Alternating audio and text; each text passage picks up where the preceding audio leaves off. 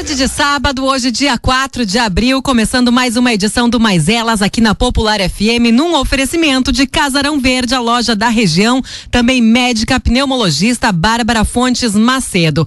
Hoje, uma tarde muito especial, praticamente inédita aqui na programação da Popular FM, o Mais Elas indo ao ar ao vivo com as nossas convidadas, as nossas colegas de bancada hoje via Skype e hoje também dando a oportunidade os ouvintes, para as ouvintes de interagirem com a gente através do WhatsApp. Você pode mandar a sua, a sua dúvida, uh, a sua pergunta, a sua sugestão para o WhatsApp da Popular, que é o 995 749 969. Deixar o seu nome completo, a sua cidade, a sua pergunta, o seu questionamento, ok? Participa, interage com a gente até as duas, o mais elas no ar, dando boas-vindas às nossas colegas. Boa tarde, Luciana.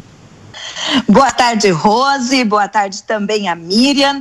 E anuncio e cumprimento também a nossa convidada, a médica psiquiatra Michele Valente, que vai estar conosco a partir de agora para falar um pouco dessa situação toda que todos nós estamos vivendo, Rose. A gente está aí, uh, no nosso caso, trabalhando home office e administrando crianças, trabalho, rotina de casa, toda essa transformação que com certeza impacta na vida da gente, nos nossos projetos, na nossa vida.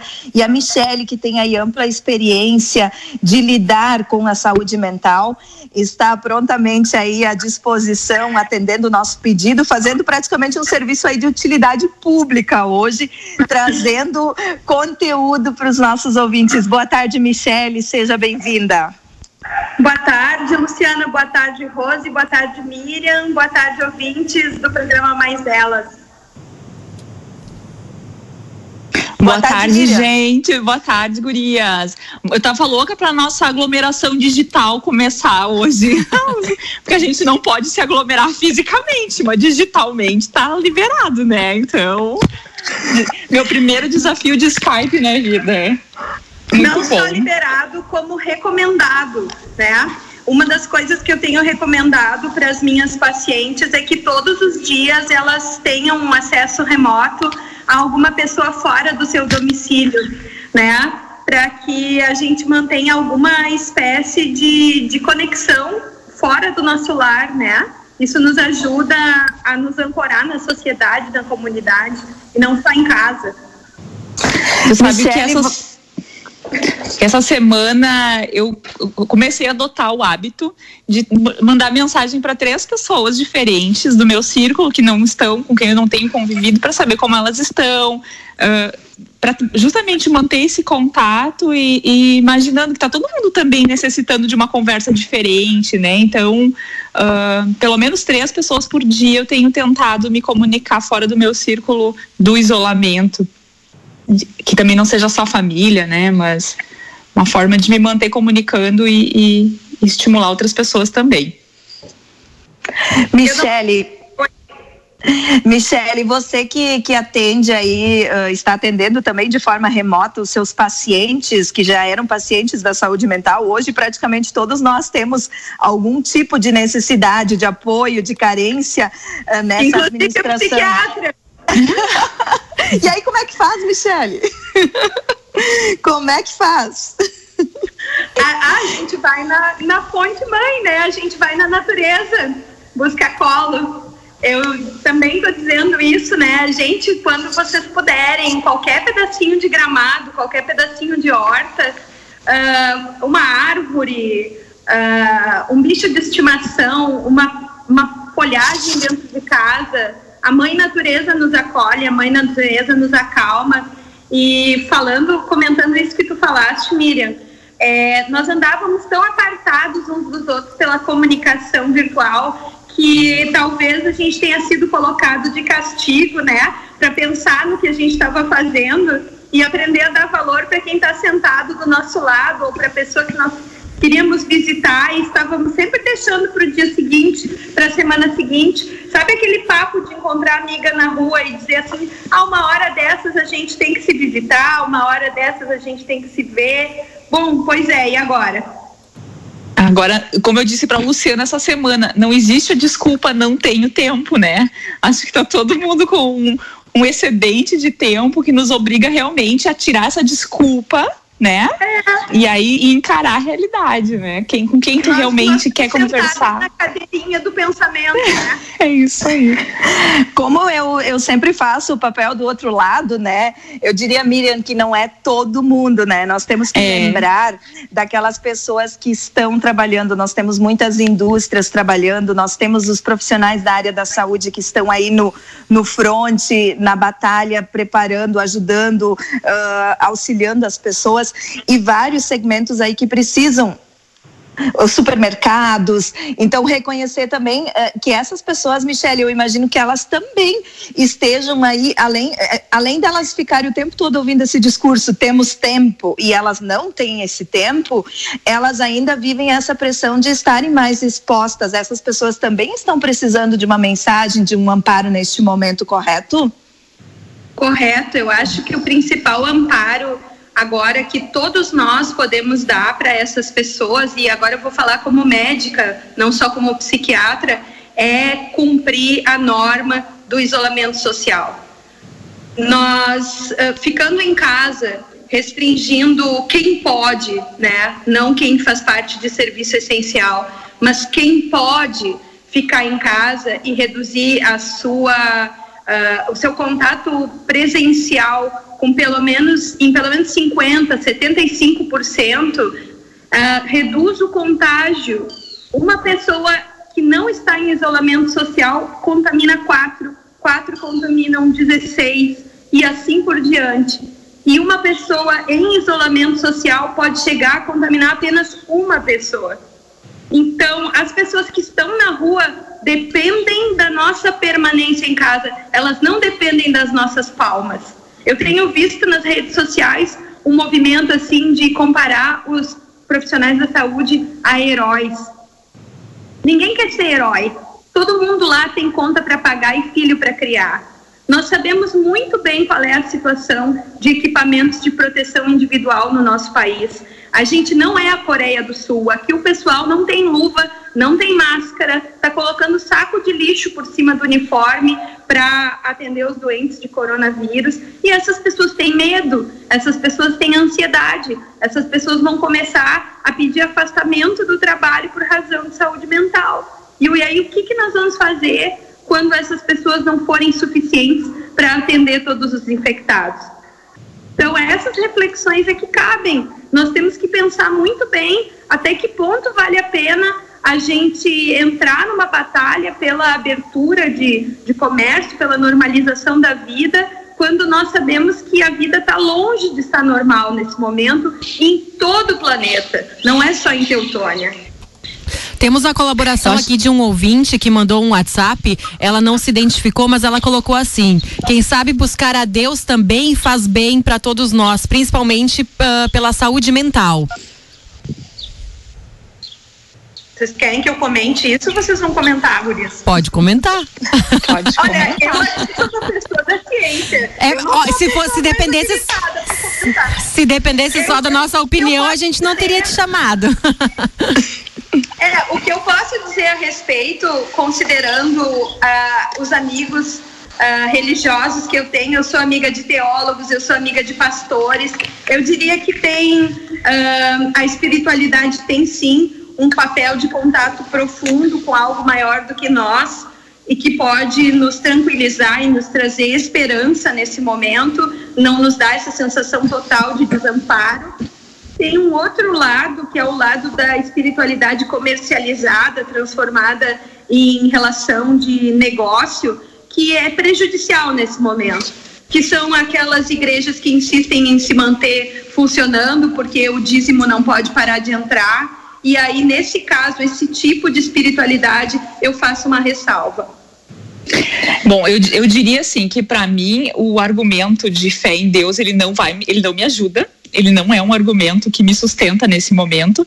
Espiritualidade de uma forma vista mais ampla, como tu disseste antes, né? Uma dedicação à tia, à natureza, enfim, cada um encontra a sua espiritualidade, né? Existem muitas maneiras entendidas hoje Uh, pode ser que sim. Acho que é interessante que a pessoa tenha algo, né, que, que, se, que seja importante. Inclusive, por exemplo, manter a sanidade, a saúde, os cuidados em nome de um filho, que para algumas pessoas, né, e para a maioria das pessoas, ele é o grande objetivo da sua vida. Então, qual é o grande objetivo da tua vida? Por que que tu vive? Por que que tu te protege de uma doença? Por que que tu reza uh, pro outro dia tu tá aqui ainda, né? Não precisa necessariamente ser Deus, né? E quando eu falo rezar é no sentido de fazer um, um momento de reflexão, de sentido de vida também, né? Então, eu penso, acho...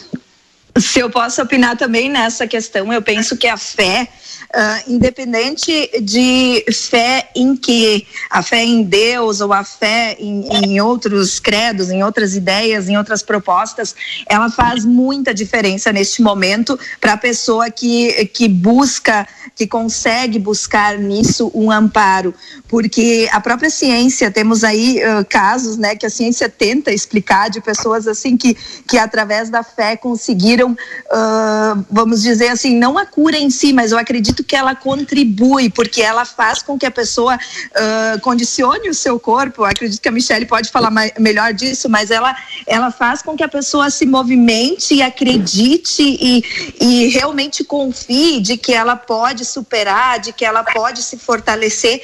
E eu penso muito que esse pensamento positivo, este acreditar, ele faz muita diferença. Então, assim, eu penso que nós não podemos perder a fé no sentido literal dessa palavra neste momento, para que a gente consiga manter a motivação e toda a força necessária que todos nós estamos precisando para poder encarar essas novas rotinas, essas incertezas.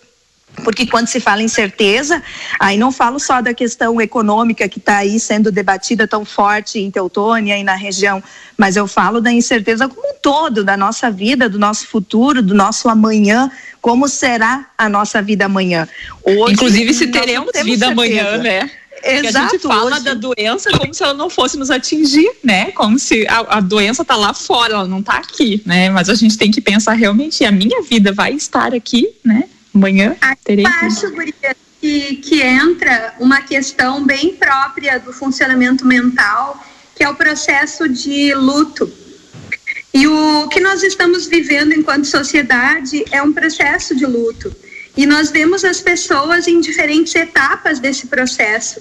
Nós vemos pessoas no processo de negação, né, uhum. na etapa da negação, dizendo, replicando aqueles mitos, né, de que a doença só atinge pessoas muito idosas. E aí nós paramos para pensar quais são os idosos, né? São acima de 60 anos. Ora, quantas pessoas acima de 60 anos são chefes de família e são membros atuantes e muito contribuintes da nossa sociedade? Será que a gente pode abrir mão deles assim de uma maneira tão despreocupada? Aí nós temos as pessoas no movimento de revolta, buscando culpados, né? Então é um determinado país que é culpado, ou é um determinado governante que é culpado, ou uh, é um determinado hábito que é culpado, como se a gente precisasse carregar a nossa raiva, a nossa impotência uh, em algo físico e fora de nós, para sentirmos que temos algum controle sobre uma situação que na verdade não é controlável. E aí a gente tem as pessoas no estágio da barganha, né? Ah, eu vou abrir o meu comércio, meu serviço não essencial, tomando todos os cuidados possíveis. Ora, o cuidado possível é o isolamento. Então, uh, né? A, gente não pode exercitar nesse momento barganha. Nós temos que exercitar a fase final do luto, que é a aceitação. Muito bem, a nossa vida foi modificada. Nós estamos correndo risco existem cientistas que são unânimes em afirmar, unânimes, repito, quais são as medidas a serem tomadas. Aqui no Brasil, nós temos duas instituições de muito respeito, o Instituto Butantan e a, a Fundação Oswaldo Cruz. E eu até estava me recordando do Oswaldo Cruz, que foi um médico sanitarista brasileiro, que lá nos idos de 1910, 1920, teve a revolta da vacina no Rio de Janeiro, porque as pessoas não queriam aceitar os resultados da pesquisa do Oswaldo Cruz e se vacinar contra a febre amarela. E muitas pessoas morreram no Rio de Janeiro na época, não só por conta da febre, mas por conta de uh, brigas físicas na rua, violência, né? Uh, levante social, porque as pessoas se recusavam a receber a vacina.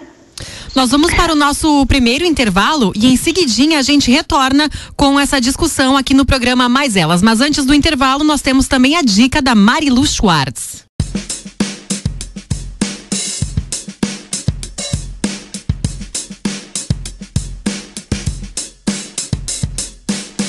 Estamos de volta com mais elas aqui na programação da Popular, sua companhia celular. Agora, uma hora 18 minutos, o mais elas que chega até você num oferecimento da médica pneumologista Bárbara Fontes Macedo, também da loja Casarão Verde, a loja da região. Lembrando que hoje você, ouvinte, pode interagir, pode participar com a gente, mandando seu recado para o WhatsApp da Popular, que é o 995 749 969. Voltamos com você, as meninas, hoje pelo Skype.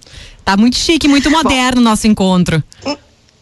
Temos a participação da Michele Valente, nossa médica psiquiatra. E Michele, esta semana, quando você participou do Espaço Aberto, inclusive hoje temos na Folha Popular a tradução de boa parte das dicas que você já deixou para os leitores e para os ouvintes da Popular. Mas um dos pontos que me chamou a atenção, uh, a gente está numa pressão, todos se sentem pressionados a mudarem de rotina. E você colocou lá uh, para a gente não se sentir pressionado também por ler aquele livro que está abandonado, por ter que fazer o curso online. Uh, em função dessa dinâmica toda, uh, são oferecidas muitas oportunidades. Faça isso, leia, tal. Isso, todas essas sugestões, elas podem nos gerar uma, um estresse adicional, um sentimento assim, bah, mas eu estou com tempo livre, mas não estou conseguindo fazer nada? Ah, eu acho a tua pergunta assim fundamental, Luciana Tu te lembras de outras ocasiões da minha participação no programa em que a gente sempre comentava da questão da pressa, do quanto a pressa tem feito mal para as pessoas, causado transtornos de ansiedade, um distanciamento uh, da vida de lazer, né, uma transformação da vida só na vida de trabalho. E eu acho que agora muita gente está enfrentando uma crise de abstinência dessa pressa. E por crise de abstinência, eu quero dizer assim, como uma pessoa que é dependente de bebida alcoólica e que se vê forçada a ficar sem a bebida, começa a ter sintomas físicos e mentais em decorrência dessa falta, né? Então, eu estou ouvindo relatos de pessoas que têm que inventar o que fazer em casa porque não podem ficar parados e que começam a ter ataques de pânico porque uh, não vem sentido em ficar nas suas casas. Tanto que ontem eu até comentei nas redes sociais: nós não estamos presos em casa, nós estamos seguros em casa. Hoje eu fiquei super feliz quando eu abri o meu Instagram e não tinha nenhuma live acontecendo. Porque foi incrível a chuva é. de lives que aconteceu. E que te dava uma sensação de, meu Deus, o que, que eu tô perdendo? Qual é a aula que eu tô perdendo? Exatamente. O que, que eu devia estar tá fazendo? E, e, foi gerando uma ansiedade. Tanto é que foi esse alívio hoje de manhã, quando eu não vi nenhuma acontecendo, né? A pior parte e, é a partir das 18 horas, eu acho, né? A partir das 18 é, horas. É, fica, tu, tu abre teu Instagram, é uma chuva de live. E essa semana eu estava tava estudando um pouquinho sobre o comportamento do, da gente no isolamento, né? E aí ah, eu fiquei sabendo, não sabia que existia uma epidemia de solidão no hum. mundo.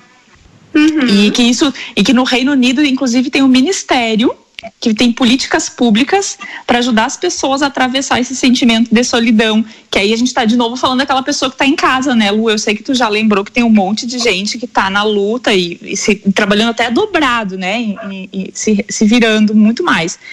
Uh, mas o que eu queria comentar disso é que nesse, nessas minhas leituras, uh, ele dizia que as pessoas em isolamento elas começam a ter um déficit de atenção, um déficit de uh, prazer em fazer coisas, uma série de depressão, vai perdendo interesse nas coisas, na capacidade, na capacidade de, de, produção, inclusive. E tem muita gente trabalhando em home office e elas estão sendo exigidas a ter a mesma produção, talvez, do que se estivesse no ambiente de trabalho, né? E aí eu achei, eu me senti aliviada quando eu pensei que, puxa, então é normal a gente ter os momentos que a gente baixa um pouco a, a vontade de fazer coisas, né? É, até sobre isso que eu acho que a, a Luciana me pediu para falar, é compreender como é que é o funcionamento do cérebro humano nesse momento. Nós não estamos uh, sob a batuta do cérebro uh, pré, do cérebro cortical, que é o nosso cérebro da racionalidade. Nós estamos sob a batuta do nosso cérebro emocional, do nosso cérebro instintivo, porque a partir do momento em que o psiquismo humano detecta um risco, nós entramos instintivamente numa reação biológica e psicológica de luta ou fuga. E o que, que uhum. significa isso em termos fisiológicos? Significa que a circulação sanguínea é desviada do cérebro para o coração e para os músculos. Porque mesmo nos animais, nessa, nesse momento do, do pico de adrenalina, que é o nosso hormônio do estresse, é preciso essa circulação aumentada no coração e nos músculos para correr e escapar do perigo. Então, se nós estamos com a circulação cerebral diminuída, e diminuída cronicamente, porque já faz uma quinzena, 20 dias que nós estamos nessa situação, é compreensível que as nossas funções cognitivas, a memória, a concentração, a capacidade de aprendizagem, elas estejam comprometidas, inclusive a nossa capacidade de tolerar frustrações, né? Então, por isso o aumento da irritabilidade, a impaciência. E aí vocês imaginem o nosso cérebro funcionando assim, tendo que, como no meu caso aqui em casa, alfabetizar o meu filho. Uhum a distância, eu e a professora e tal, eu, eu disse, né? Eu seria uma ótima professora alfabetizadora em 1940 com palmatória, porque a paciência. Explica o que, que é palmatória. Sim, palmatória, régua, aquela para bater na mão da criança, sabe? Ajoelhar no Castigos. Lembra? Pois é. Então, olha só, fala, Luciano. É, justamente esse é um ponto, Michele, que eu queria te pedir também para dar algumas dicas para os pais, para as famílias, porque você vive a situação de ser médica, de uh, orientar os pacientes, mas você também está vivenciando esse papel de mãe na relação com a escola, assim como eu, enquanto jornalista, trabalhando em casa, estou sendo professora à distância com os alunos e estou assessorando minha filha nos estudos domiciliares. E essa relação familiar, essa paciência que os pais precisam encontrar em meio a tudo isso para ajudar as crianças. Que orientações você dá nesse sentido para que a gente consiga manter a tranquilidade que se faz necessária? Porque essas crianças também estão vivenciando um estresse diferente, estão sem contato com os amigos, sem brincar com outras crianças, muitos trancados dentro de casa porque não tem um pátio. Então, o que você diria para as famílias nesse sentido? Se eu tiver que reduzir a uma frase, eu diria: reduzam o nível de cobrança. Uhum. A cobrança que os pais exercem em relação a si, eles não devem exercer nem em relação a si, nem em relação aos filhos. E percebam e a fonte de aprendizados nesse isolamento social é outra. A fonte de aprendizado de ouro é o pai e a mãe em casa. É uma coisa que essas crianças não têm. E pai e mãe são o principal tesouro da juventude das crianças. Nada, nenhuma escola se compara ao que uma criança é capaz de aprender do seu pai ou da sua mãe em função do amor, em função de que a criança quer agradar o pai, quer agradar a mãe, e isso é o principal motor do aprendizado. Claro que a gente tem professoras maravilhosas, meu filho ama a professora dele, a professora Daniele Kist, é uma professora incrível, mas uh, nós também temos que valorizar o que nós somos capazes de interagir com os nossos filhos através do brinquedo, através do cozinhar juntos, através do plantar juntos, das experiências que podem ser replicadas domesticamente, dos filmes assistidos juntos, das histórias lidas juntos. Tudo isso tem valor. uh, não é um jogo uh, de bingo, de tarefa à distância, que vai fazer com que os nossos filhos uh, não percam o ano. Porque eles podem não estar tá perdendo o ano, eles podem estar tá ganhando sentido de vida, convivendo com a família e valorizando a família. Inclusive, esse é o momento em que as, se faz muita crítica ao uso de eletrônicos e ao tempo que as pessoas ficam nos jogos, na televisão, para os próprios pais perceberem, por exemplo, o quanto a rotina deles também influencia nos filhos, né? Se tu é uma pessoa extremamente dependente desses recursos, é natural que teu filho também se adapte a isso. Quem sabe todo mundo muda junto nesse contexto, procure atividades, o que não é, não tô, olha, eu não tenho criança em casa, eu não quero nem imaginar o que seria, tá? Eu, eu tenho assim eu tenho uh, compaixão por todo mundo que tem que ficar 20 dias dentro de casa com os seus filhos, porque a gente não é uma geração de mulheres habituada mais a essa rotina, né? Então, existe uma carga mai, maior ainda do que em outras épocas. Eu ouvi de um aluno essa semana que ele não vai mais querer levar o celular para a sala de aula. De tanto que, enquanto estudante, em poucas semanas aí já sentiram falta do contato presencial, da presença física, de estar junto, de enxergar o professor, de poder dialogar olho no olho sem a tecnologia. Então, eu acho que uh, o resultado disso tudo teremos muitas coisas positivas também em meio a toda essa tragédia, porque nós seremos pessoas diferentes. Vamos fazer mais uma pausa e em seguidinha a gente retorna com mais elas aqui na Popular.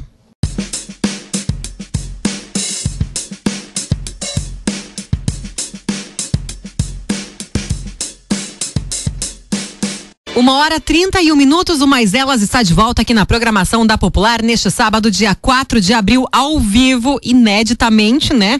Uh, num oferecimento de Casarão Verde, a loja da região, e também da médica pneumologista Bárbara Fontes Macedo. Com você. Oi, Michele.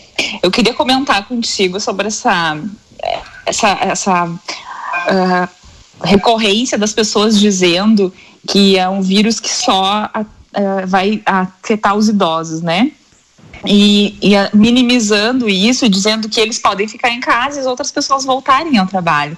E, enfim, isso aí é uma estratégia que a gente já sabe que não funciona bem, né? Porque as crianças saem, as pessoas saem e vão trazer o vírus para esse idoso, este idoso. Mas aí eu fiquei pensando que também é o momento da gente refletir sobre o papel do idoso na sociedade. A gente fala vem falando um pouco mais sobre isso nos últimos anos, né?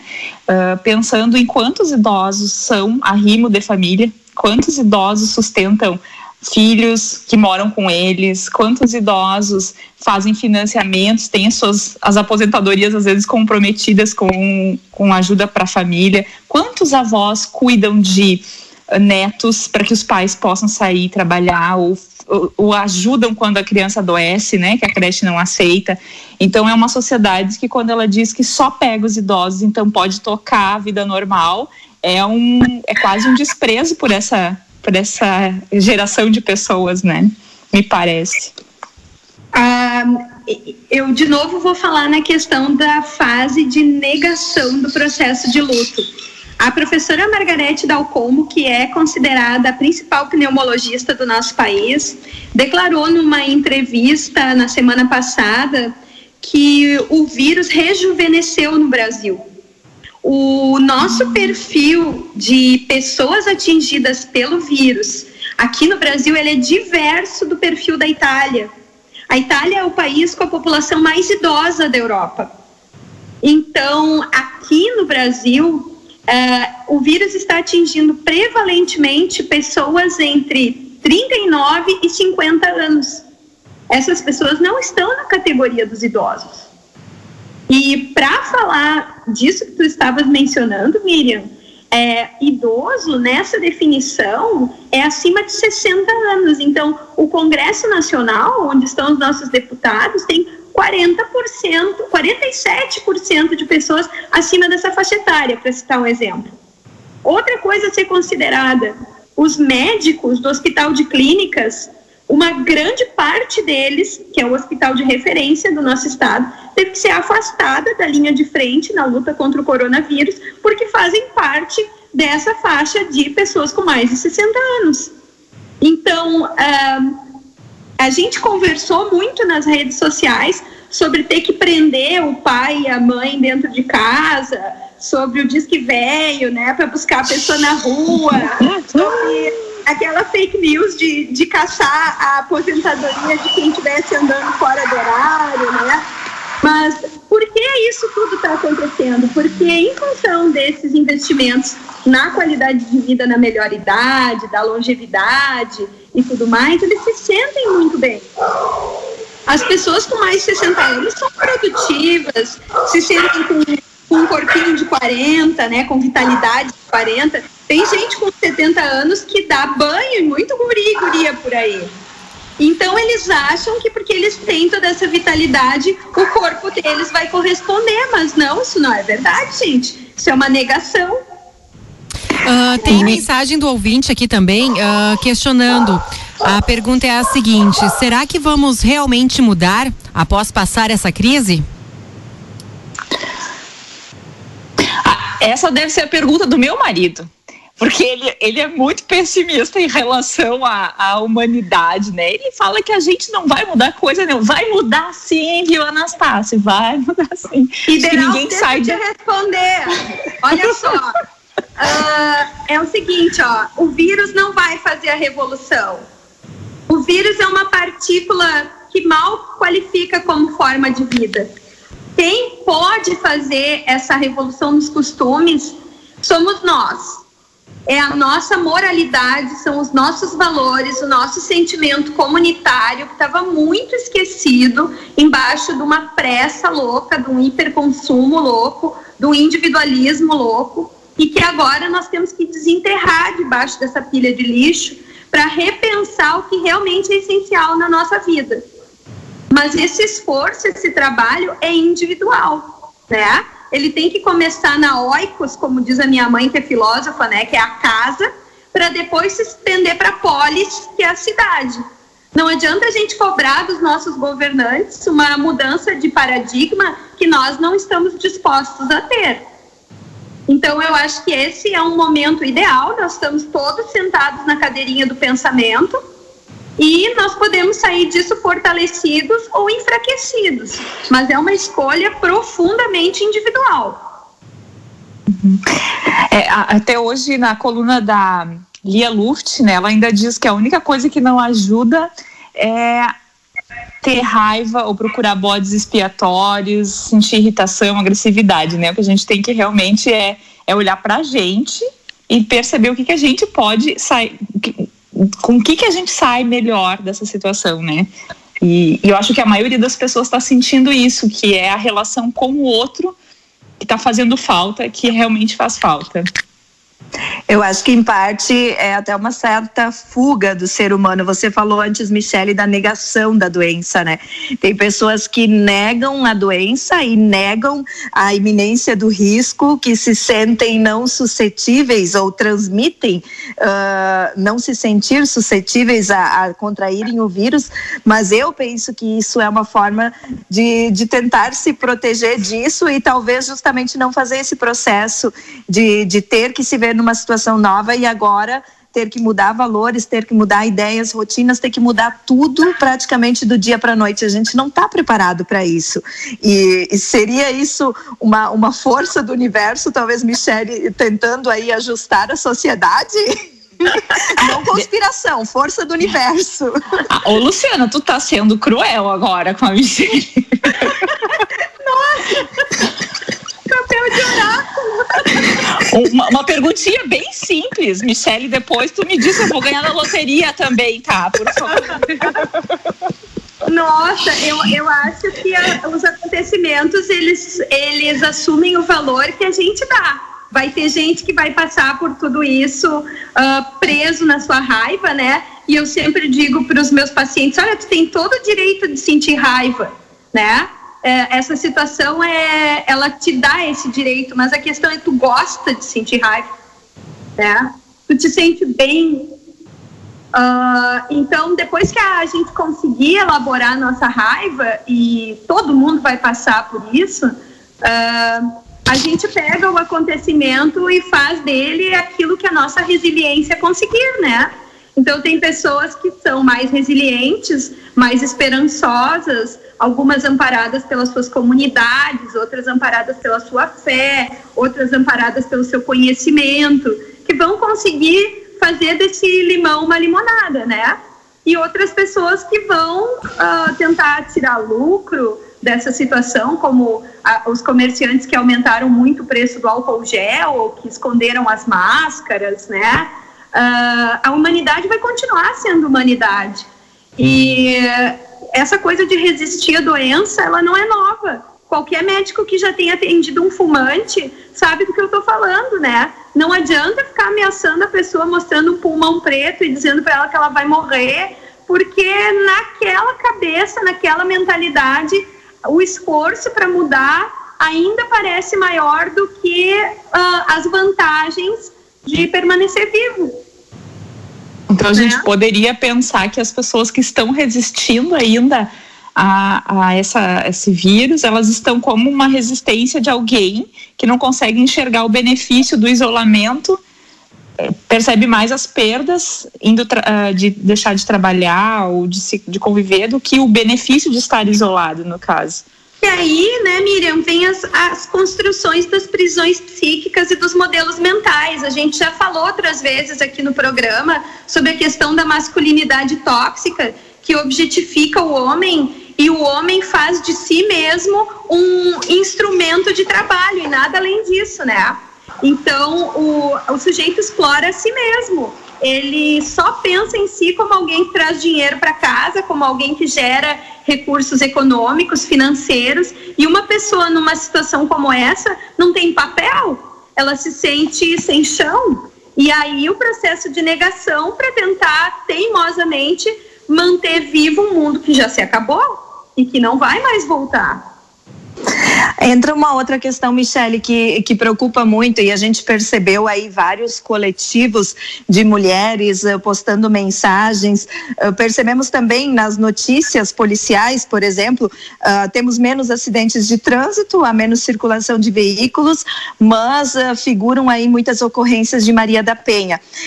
essa reclusão das pessoas, porque a gente não tem a possibilidade, quem está em casa, isolado, diante de um conflito, de uma discussão, por exemplo, em família ou em casal, não tem a possibilidade de bater a porta, sair e esfriar a cabeça fora. Tem que se entender dentro. Você enxerga isso também como um momento uh, tenso nesse sentido, da gente ter que estar atento a essa situação. Podemos ter um aumento muito expressivo. Acho que até ontem saiu alguma pesquisa já de que teria aumentado, não me lembro, eu vi na televisão, acho que 9% até 50, já. Eu vi até 50% as ocorrências.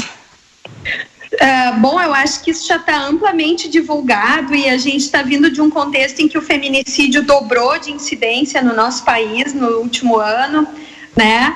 Uh, eu tenho visto advogadas que trabalham com divórcios uh, explicando que na China houve um aumento sensível no número de divórcios depois da situação de isolamento social e aí me ocorre que muitas pessoas usam o trabalho como uma maneira de fugir dos problemas que elas têm em casa, de não ter determinadas discussões, de não tocar em determinados pontos críticos de conflito. E que no momento que as pessoas estão obrigadas a ficar frente a frente, uh, os conflitos se acirram como se fosse um, um, um programa de. Uh, aqueles programas de confinamento, né?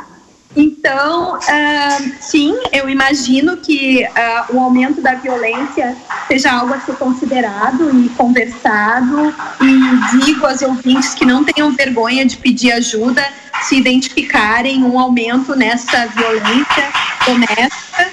Uh, e o que mais que eu queria falar em relação a essa situação de violência é aquilo que a Miriam falou, da raiva né, de encontrar um, um sujeito para descontar a sua frustração, né? E aí a situação de violência doméstica, não só contra a mulher, mas contra os filhos, ela também pode aumentar. É, eu ia fazer essa observação também, porque uma vez que esta mulher está confinada com seu agressor, e ela também não tem muitas vezes aonde uh, extravasar esses sentimentos, muitas vezes sobra para as crianças, né, que estão na, na hierarquia ali, é o próximo a, a, apanhar, né?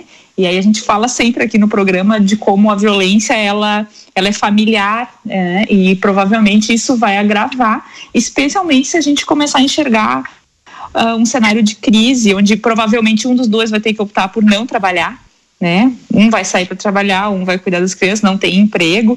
E eu, eu, vejo o agravamento disso se as mulheres voltarem a um padrão de comportamento em que, então, eu fico em casa, eu cuido dos filhos, mas eu tenho que me sujeitar ao, ao homem que sai para trabalhar e traz o dinheiro, né? Eu vejo isso é. como um agravamento da situação da mulher, na verdade. Mas tu sabe, Miriam, que eu acho que o padrão vai tem mais tendência de ser inverso, né? Porque nas situações de desemprego, quem perde o emprego primeiro são os salários maiores e os homens têm mais uh, prevalência de trabalhos com carteira assinada, direitos e salários maiores, né? A gente já vem observando no Brasil uma inversão uh, desse sustento do lar já com 45% dos lares brasileiros sustentados por mulheres. E agora, numa situação de desligamento dos trabalhadores das situações formais de trabalho, é mais provável que os homens sejam os principais atingidos, porque as mulheres elas estão muito concentradas em algumas faixas de trabalho indispensáveis e sub, subpagas, né? Subremuneradas, como o cuidado das crianças, o cuidado dos doentes. Então, tu tem casa. Mulheres, é, as mulheres estão concentradas nos setores de alimentação, uh, enfermagem, pedagogia, uh, no cuidado informal, né, que é feito nos domicílios das crianças e dos idosos. Então, essas pessoas provavelmente vão ser as pessoas que vão continuar se deslocando para o trabalho e aí vem a questão que é ótimo que a gente esteja sentado na cadeirinha do pensamento, que é a discussão da divisão do trabalho doméstico, né? A gente vai fazer mais um intervalo e daqui a pouquinho a gente retorna com o último bloco do Mais Elas aqui na Popular.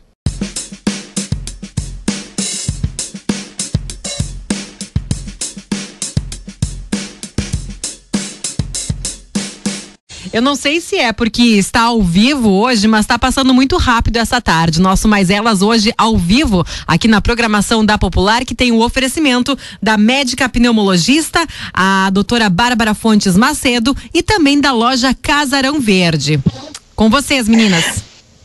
Eu recebi uma pergunta de uma empresária do município de Teutônia que fez contato comigo pelo WhatsApp e ela, ela está acompanhando e ela coloca o seguinte: uh, tudo bem que a gente sabe que a nossa vida está em primeiro lugar a gente precisa preservar a vida. Mas como eu faço para manter a saúde mental e conseguir afastar meu pensamento dessa preocupação toda que a gente tem, sendo que eu tenho uma empresa, que eu tenho salário de 15 pessoas para pagar e que essa situação financeira ninguém vai resolver para mim. Como eu faço? Eu, eu na verdade, hoje de manhã eu estava lendo a entrevista com um empresário que é de uma mega rede de, de uh, venda de eletrodomésticos, né? E aí ele falou uma coisa que me chamou atenção, que ele disse que ninguém vai sair dessa crise se não tiver colaboração por exemplo, de quem vende, de quem compra e de quem fornece.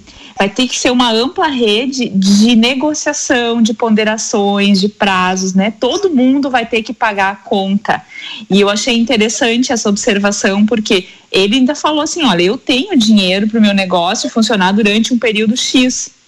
Mas a gente fechou as torneiras, a gente não gasta com mais nada a partir de agora, enfim, uma estratégia dele lá, uma pessoa que está acostumada com grandes negócios, né? Mas eu achei interessante esse olhar de que todo mundo vai ter que pagar a conta.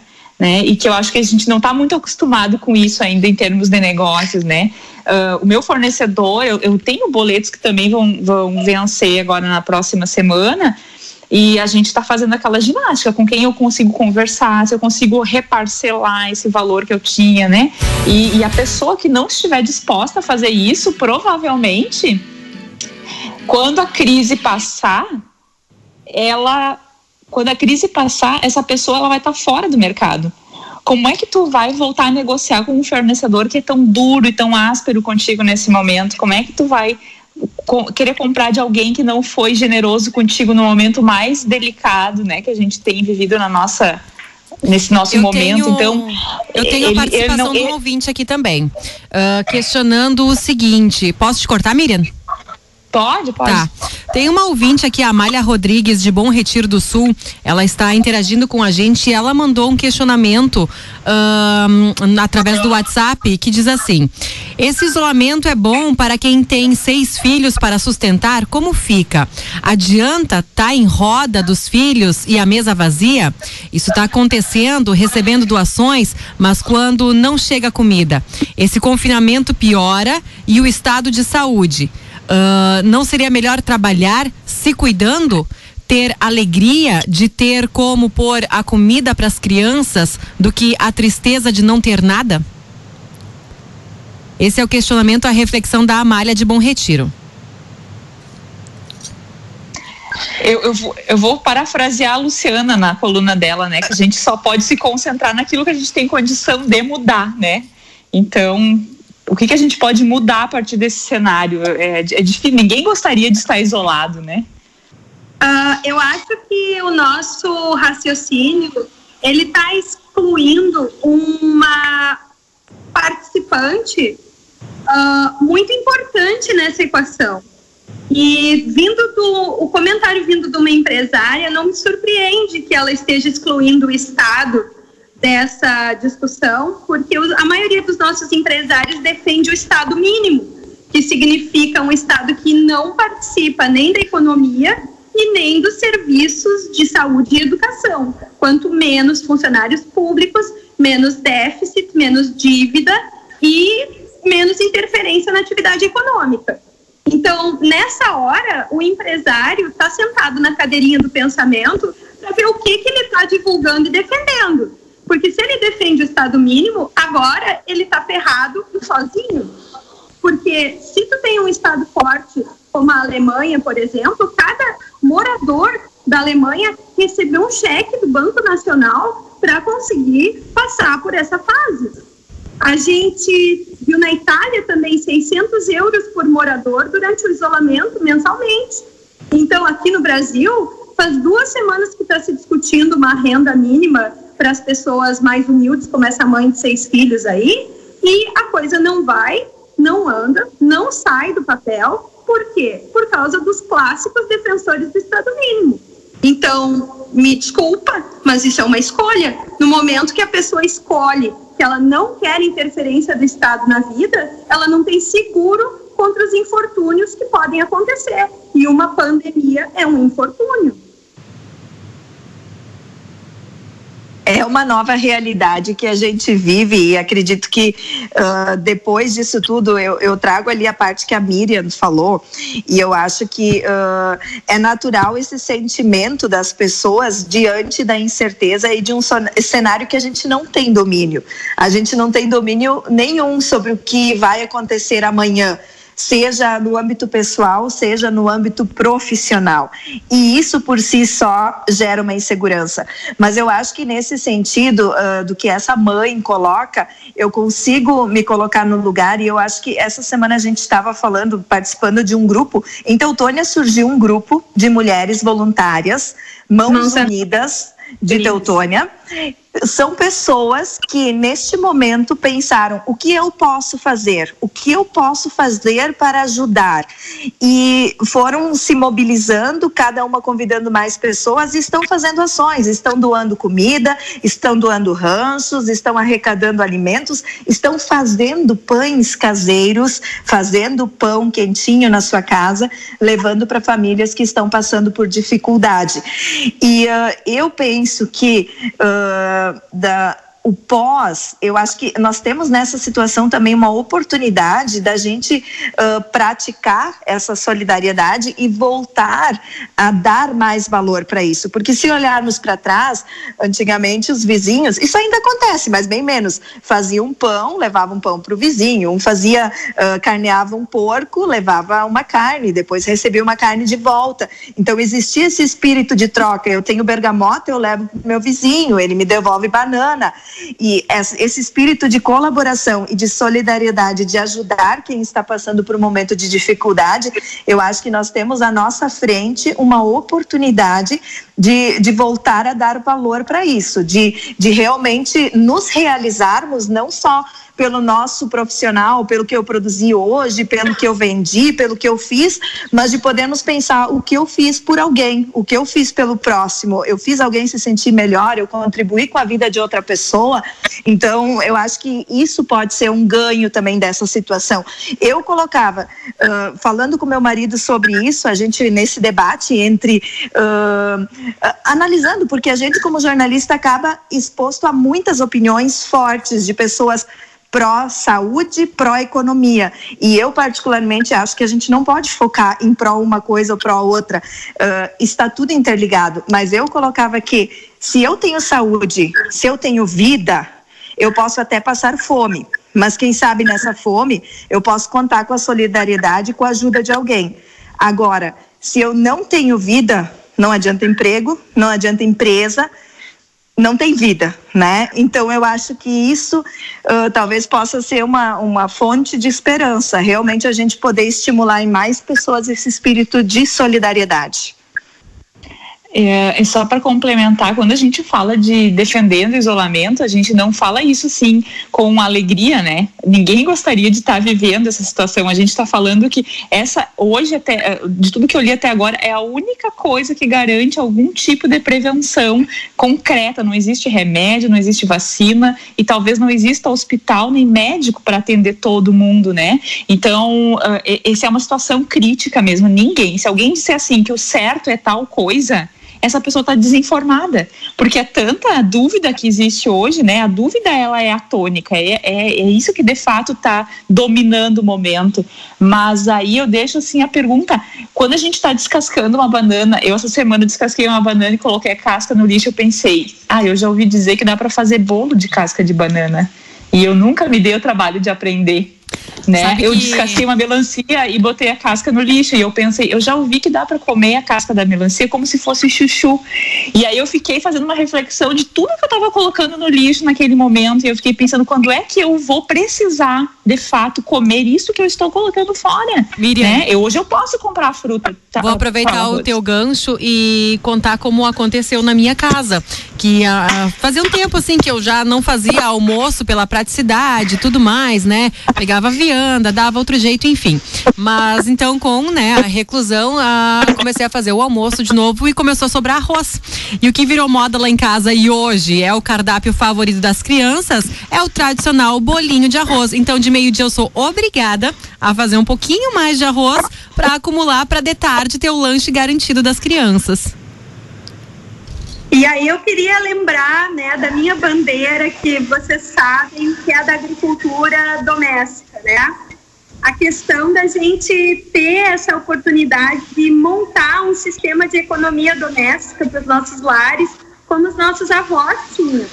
Então, se tu plantas alguma coisa, fazer uma conserva, para depois ter uma conserva para consumir ou para trocar, né? Uh, essa questão do, do manejo do, do excedente, do resíduo. A gente vive uma situação de cadeias alimentares muito frágeis, especialmente no, uh, nos grandes municípios, né? Uh, em Porto Alegre já está se observando situações de desabastecimento. Há dois anos atrás, com a greve dos caminhoneiros, nós já vivemos uma, um aviso dessa situação. Então, da gente se lembrar que Teutônia é uma cidade com vocação rural, todo mundo tem um milharal na esquina da sua casa, todo mundo tem uma avó que tem uma rama de mandioca no fundo do quintal. Então, vamos aprender com essas pessoas, com esses idosos que, em vez de jogar fora, a gente pode tirar deles um conhecimento para reestruturar a nossa vida daqui para frente, né? De todo mundo plantar alguma coisa para não ter que fazer por necessidade um, uma, uma restrição, né? Não passar um trabalho, uma falta de segurança que não precisa tendo terra e semente à disposição. Michele, se, se todas as pessoas tivessem, Miriam, você que antes da gente iniciar o programa aqui, a Michele mostrou uh, no vídeo aqui pra gente pelo Skype a horta dela de cima. Se todos nós tivéssemos uma horta dessas em nossos pátios, quem tem pátio e tem essa possibilidade, mas a Michele morava em apartamento e tinha sua horta na sacada antes de ter a sua casa, mas uh, se todos tivéssemos uma horta, uh, tirarmos talvez essa lição daqui para frente, uh, a gente tem uma garantia mínima de alimentação. A gente uh, percebe as pessoas do interior uh, que tem um feijão, tem uma batata, tem uma carne no freezer, porque tem os seus próprios animais. Então, assim, tem essa garantia, né, de, de pelo menos uma, uma subsistência mínima, né? Claro que agora a gente não tem como voltar para trás, né? A gente está na situação, está no barco e não tem como mudar o passado, mas a gente tem que olhar para frente. E eu sei que a Michelle tem também aí um projeto que essa semana ainda eu vi uma postagem dela dizendo, bom, se agora nós tivéssemos a cidade uh, horta, né? Os, os, canteiros com verduras, as praças com frutíferas, uh, seria uma primeira fonte de alimentação para quem está passando dificuldade, né? Então eu acho que mais do que nunca, Michelle, assim, esse discurso de, uh, de voltarmos a valorizar isso, essa essência, ele é num momento muito oportuno, Michele. E já nos encaminhando para as considerações finais, eu gostaria que você uh, tivesse o seu espaço, né? A gente quer agradecer muito pela tua disponibilidade de tempo, de estar aí conversando conosco, com todos os ouvintes e abrir um espaço para as tuas considerações finais sobre isso e com algumas reforçando algumas dicas para a gente conseguir assim dentro da situação que a gente se encontra tentar encontrar o mínimo de equilíbrio para cuidar da nossa saúde mental. Uh, bom, então eu também gostaria de agradecer essa oportunidade de fazer a minha parte. Eu, como profissional de saúde mental, tentar trazer algum conforto e alguma ajuda para quem está nitidamente e justificadamente ansioso, né? E com medo e queria dizer para vocês que tudo isso vai passar. A nossa medicina é evoluída, uh, as epidemias vêm e vão na história da humanidade, nós vamos sobreviver, as nossas economias vão se recuperar. As crianças têm muito a aprender com essa situação de isolamento. Nós temos muito tema de casa para colocar em dia nessa situação. É só a gente se lembrar do autocuidado, do autorrespeito, de nos permitirmos passar alguns períodos sem fazer nada, de redescobrirmos o poder desse nada, dessa reflexão, de finalmente nos desintoxicarmos dessa pressa que nos corrói como sociedade, como indivíduos, né? De praticarmos a oração para quem acredita, a meditação, a contemplação da natureza, né? Mesmo o voo dos pássaros no céu, mesmo o pôr do sol, o nascer do sol, as estrelas à noite, de nós nos conectarmos de verdade com as pessoas que estão fazendo parte do nosso convívio, darmos um novo direcionamento ao que, que nós consideramos essencial na nossa vida, o que, que nós pretendemos manter quando essa situação passar e o que, que se tornou supérfluo e eu tenho certeza que se nós mantivermos essa chama acesa dentro de nós, uh, do desejo, da esperança, nós vamos sair dessa situação difícil de mãos dadas, reforçadas enquanto comunidade, fortalecidos. Michele, uh, neste momento também você já colocava, né, de permitir-se não fazer nada e uh, tentar uh, diminuir este ritmo de vida, né? Falando em ritmo de vida, em pressa, a Rose, para não nos colocar na pressão do relógio, ela, ela nos concedeu uns minutinhos a mais aí na, no programa para suas considerações finais. Mas, Michele, sobre este ficar, permitir-se não fazer nada, entra aí também a importância, a gente sabe que a gente precisa acompanhar o que está acontecendo. A gente precisa de informação, até para não, porque estamos aqui, precisamos estar ciente da gravidade da situação, de tudo que está acontecendo. Mas é importante também retirar-se uh, não se expor o tempo todo a tanta informação, a tanta notícia ruim e preocupante, porque isso de alguma forma impacta. Imagino que em termos de medicina impacta no nosso corpo, na nossa mente, na nossa disposição. Com certeza tem que haver um limite dessa exposição, né? E não só um, um, manejo do quanto nós estamos expostos a essa informação, que grande parte dela hoje em dia não vem pela imprensa, né? É uma informação assim que vem pelos caminhos mais espúrios possíveis, muitas vezes crivada de falsidades, né? Mas a gente também voltar ao nosso consumo uh, de informação para informação positiva e dar um novo valor aos artistas da nossa comunidade, né, aos nossos músicos, aos nossos atores, a toda essa indústria da, da, do entretenimento que todo mundo tende a considerar uh, como uma coisa de desocupados ou algo que não produz dinheiro que, na verdade, está mantendo a nossa sanidade mental nesse período de isolamento, né? Quem de nós não escutou uma bela música, não assistiu uma bela série, não achou conforto num filme ou numa mensagem que leu? Então, mais uma vez, é uma oportunidade para nós redefinirmos para o que nós damos importância nessa vida e o que, que parecia tão importante e, na verdade, vai se revelar não sendo. Meninas, mais alguma pergunta para Michele para a gente finalizar? Miriam, nas suas considerações finais também. É, eu só queria, já que tu falasse em filme, Michele, me lembrei de um filme que eu assisti recentemente, Papillon. É um filme de uma pessoa que foi presa injustamente em 1930 e essa pessoa passou sete anos em numa solitária situações assim absolutamente desumanas. E aí depois dos depois que ele com, completou que o último ciclo de aprisionamento, né? O chefe da prisão era uma pessoa muito cruel e tinha, sádica, tinha prazer no sofrimento desse, dos seus prisioneiros. E nunca ninguém tinha sobrevivido a tanto tempo de isolamento como aquela, aquele personagem, que na verdade é uma história real, né? Como aquele homem. E aí, quando ele libertou esse preso, ele olhou e perguntou: o que é que te faz viver nessas condições? Porque ninguém nunca tinha sobrevivido. E eu volto a dizer, é uma história real. Né? E a, essa pergunta ficou na minha cabeça e essa pergunta ela continua muito forte para mim. O que que te faz viver neste momento? Né? O que que te dá prazer? Não só o prazer, o prazer momentâneo, mas o que que faz a tua vida valer a pena?